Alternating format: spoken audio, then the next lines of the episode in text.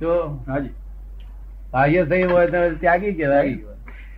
તો બાહ્ય સંયમો તો બધા સરખા, જૈનો, વૈષ્ણવો, વેદાંતિઓ, મુસ્લિમો, બાહ્ય સંયમ તો બધા કરે છે ને. હાજી અંતર સંયમ એકલા એટલા જ વિતરાગ માર્ગમાં જ હોય અંતર સંયમ, એને સાધુ કહેવાય. તમારી સાધુ ના કહેવાય. સાધુ આચાર્ય હતા પછી અંતર સંયમ થયા પછી હોય. અંદર સંયમ છે નહીં એટલે સાધુ આચાર્ય છે નહીં. અંદર સંયમ હોય તો ક્રોધ માનમાં એ લોકો શાંત થઈ ગયેલા હોય. ક્રોધ માનમાં એ લોકો છે તો હજી બાહ્ય સંયમ કહેવાય. અંદર સંયમ ક્રોધ માનમાં એ લોકો જતા રહે, ઓછા થઈ જાય એટલે કંટ્રોલેબલ થાય. કંટ્રોલેબલ ક્રોધ માનમાં એ લોકો સંયમ કયો. ભગવાને શું કહ્યું? સંયમ કંટ્રોલેબલ, કોઈને નુકસાન ના કરે, કોઈને નુકસાન ના કરે, હોય જતા નુકસાન ના કરે. કંટ્રોલેબલ અગર તો ખલાસ થયેલા હોય, જ્ઞાની પુરુષને ખલાસ થઈ ગયેલા હોય. અમનામાં અમારામાં ના હોય ને, એવી નબળી ના હોય. તમને ધોલ મારે, ગાળો મળે, કશું નબળી ના હોય. અમારા કપડા કાઢી દેતા હોય, નબળી ના દે. અમારા નબળી ના હોય. નબળી હોય તો જ્ઞાની કહેવાય છે ને. આંતરિક સંયમ થી મોક્ષ અને બાહ્ય સંયમ થી પુણ્ય બંધાય. પુણ્ય બંધાય આંતરિક સંયમ થી મોક્ષ થાય. એક બે અવતારમાં આંતરિક સંયમ ઉત્પન્ન થયું, બે ત્રણ અવતારમાં મોક્ષ જ થઈ જાય. નહીં તો આંતરિક સંયમ ઉત્પન્ન થાય નહીં.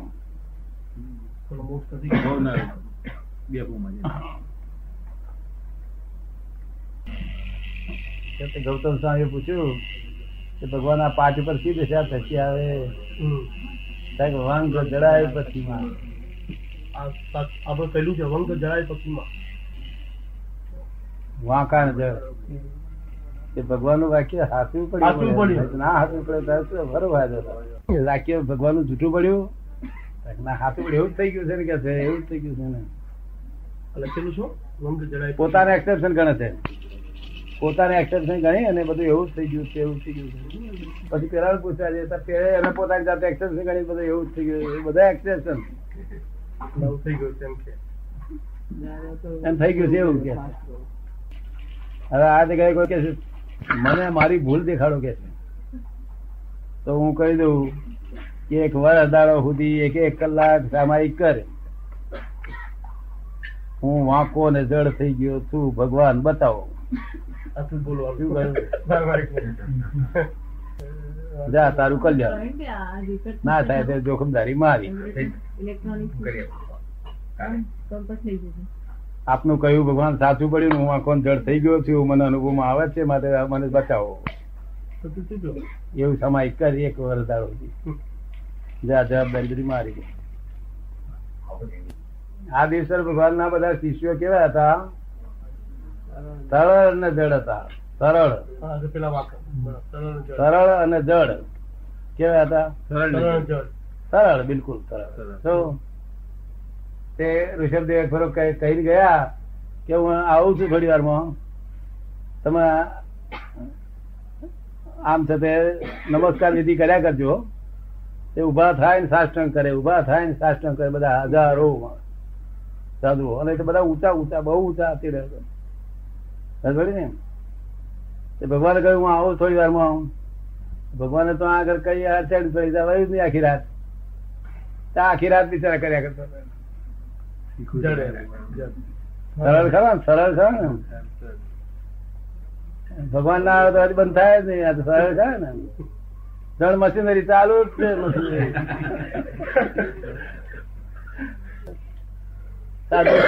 સાધુ ને શિષ્યો કેવા થશે? વાંકા ને જડ થશે. હમણાં સીધા સરળ ને જડ હતા, હમણાં વાંકા ને જડ થશે કે છે. મહાવીર ભગવાન પોતે મારા વાંકા જડ છે બધા, એ કોઈ સીધો ના હોય. એમની હાજરીમાં હતા એટલા સીધા, પછી એમના ગયા પછી બધા જ વાંકા ને જડ. એમના ગયા પછી શરૂઆત થઈ. એ હતા તો હતી તે વાંકા ને જડ.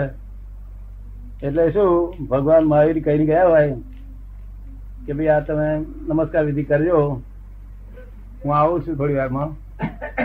તો આ લોકો તો બહાર નીકળે ને એટલે એક જણ જોયા તમને ઋષભદેવ ના કે મહાવીર ના પેલા આખી રાત સાથે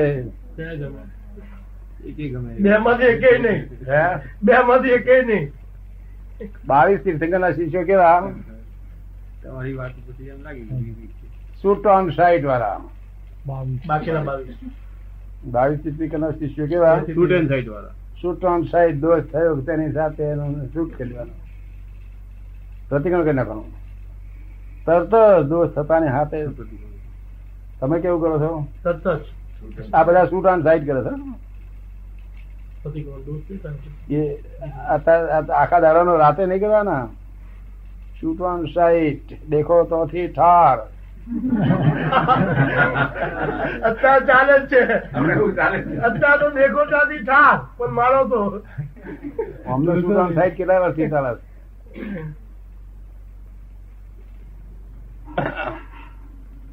કેટલા દોષો ઠાર કર્યા છે નઈ પુષ્કળ મારવા નહી ઠાર કરવાના ઠારવાના એને ઠારવાના